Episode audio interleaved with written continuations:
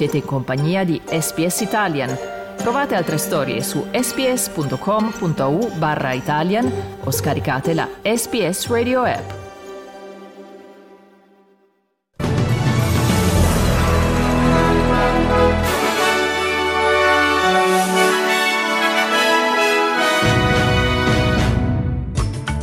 Medio Oriente, Israele annuncia l'uccisione di due capi di Hamas, Hezbollah e Teheran minacciano ritorsioni. Giappone, il bilancio delle vittime del terremoto sale a 126, ma all'appello mancano ancora più di 200 persone. Bangladesh, oggi 120 milioni di cittadini alle urne per le elezioni politiche, ma le opposizioni boicottano il voto. Sport, tennis, United Cup, il doppio australiano non sfrutta un match point, la Germania va in finale. Calcio, l'Inter batte il Verona ed è campione d'inverno.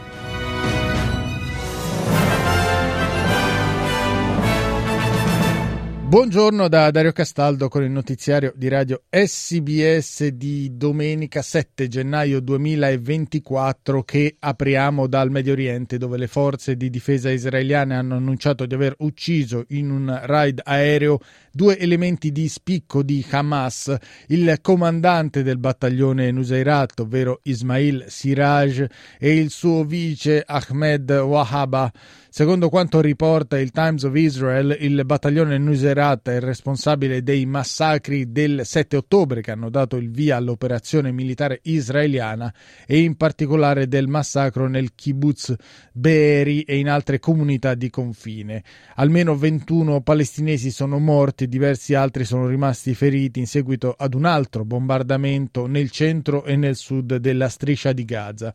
Sul fronte settentrionale Hezbollah ha rivendicato il lancio di razzi nel nord di Israele come prima risposta all'uccisione del leader di Hamas Saleh al-Ruri. Nelle prime ore del mattino di sabato almeno 30 razzi sono stati lanciati verso Israele, in particolare verso la Galilea e verso le alture del Golan. Nella stessa giornata il capo della diplomazia europea Josep Borrell si è recato in visita ad Israele dove ha ricordato che anche in tempo di guerra esistono un codice etico e una legge internazionale da rispettare. Even war has laws.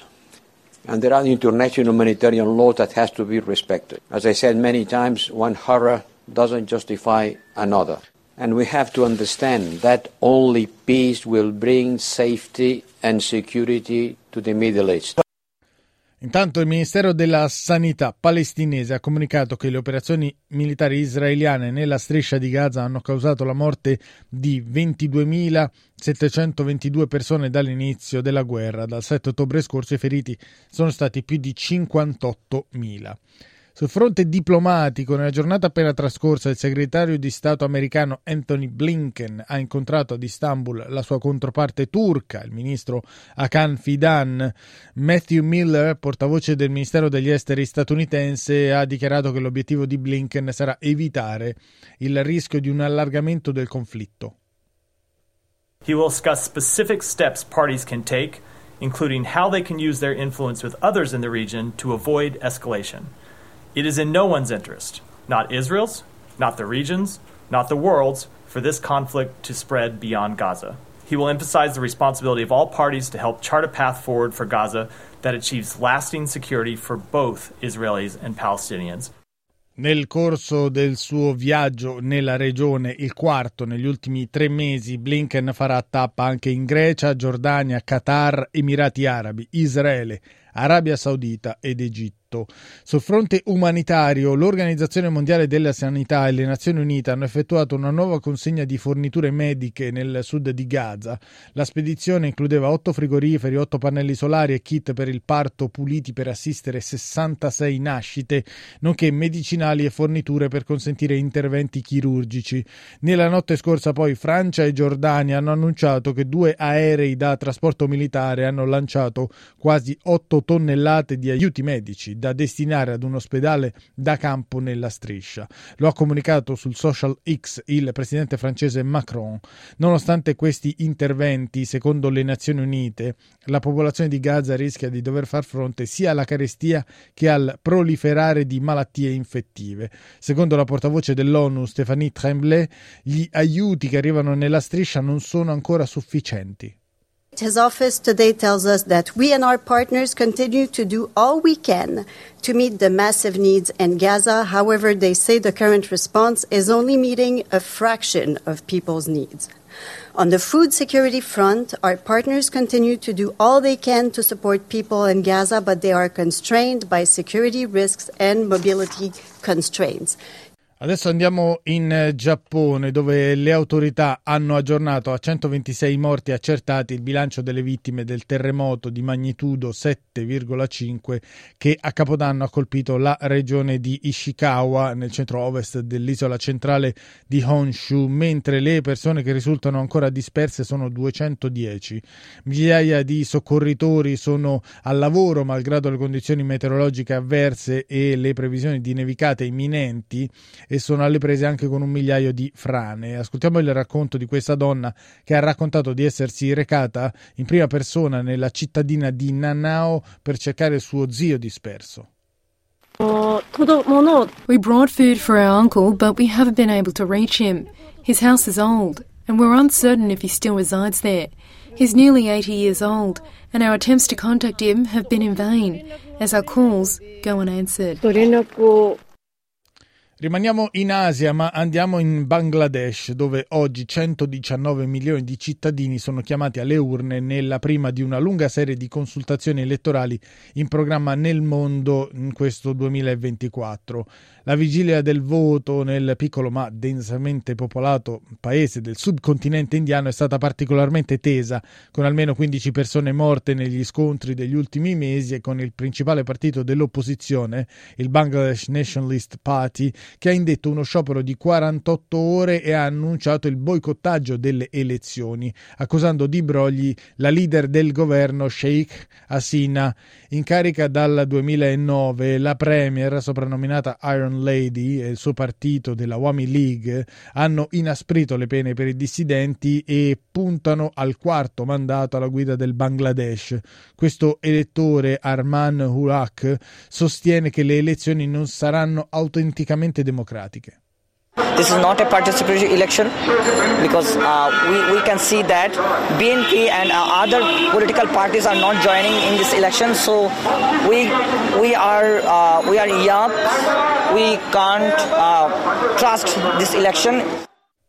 Adesso andiamo negli Stati Uniti dove si è sfiorato un disastro aereo, un eh, portellone del Boeing 737 dell'Alaska Airlines partito da Portland diretto in California si è infatti staccato poco dopo il decollo. Panico a bordo per i 174 passeggeri e i 6 membri dell'equipaggio finché il pilota non è riuscito a far rientrare l'aereo a Portland e a portare in salvo tutte le persone. Ascoltiamo la testimonianza di questa passeggera Elizabeth, secondo la quale a staccarsi non è stato il portellone ma una parte della carlinga.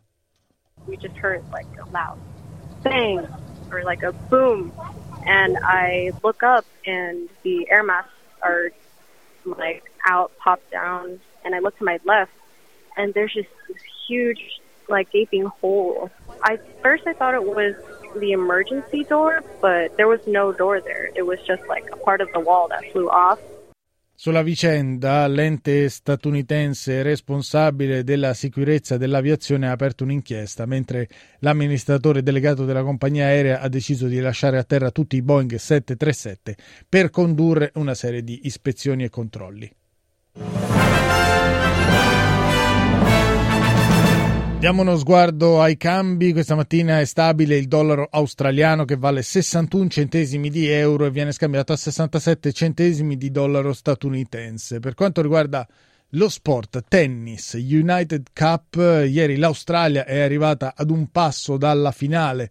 Nel confronto con la Germania, Alex De Minoro ha conquistato il primo punto battendo in 3 set Sasha Zverev, dopodiché nel secondo incontro Ayla Tomljanovic non ha sfruttato due match point contro Angelique Kerber.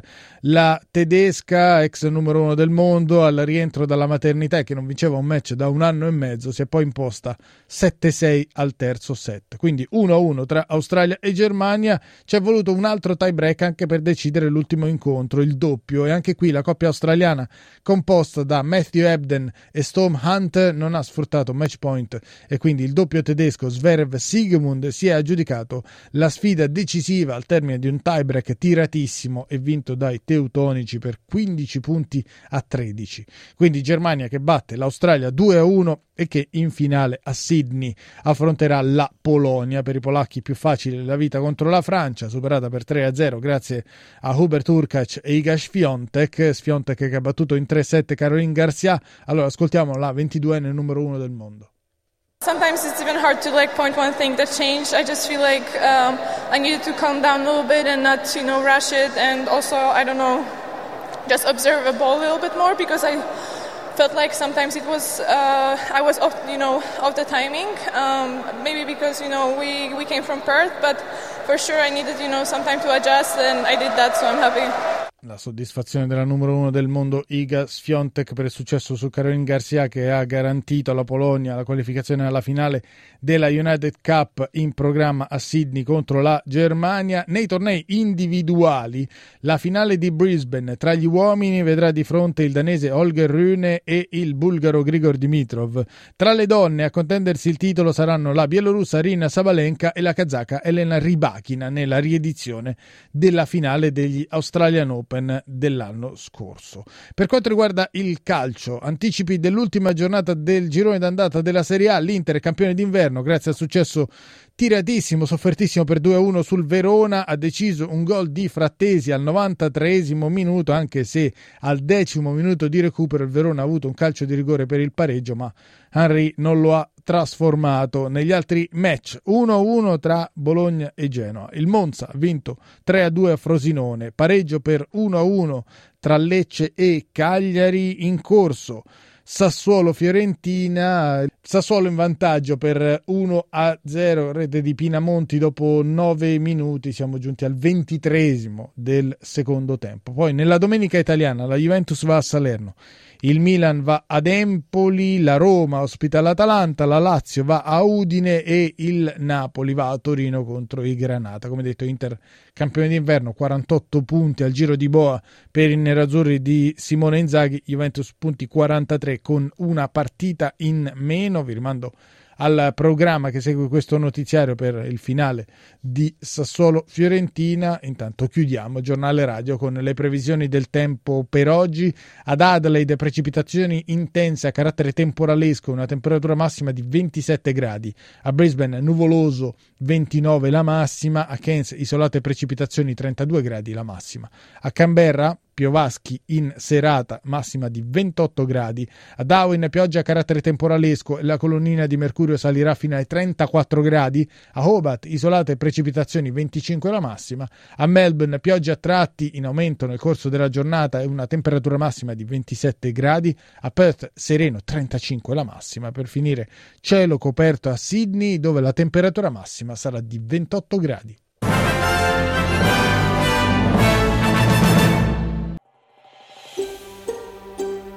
Cliccate mi piace, condividete, commentate, seguite SPS Italian su Facebook.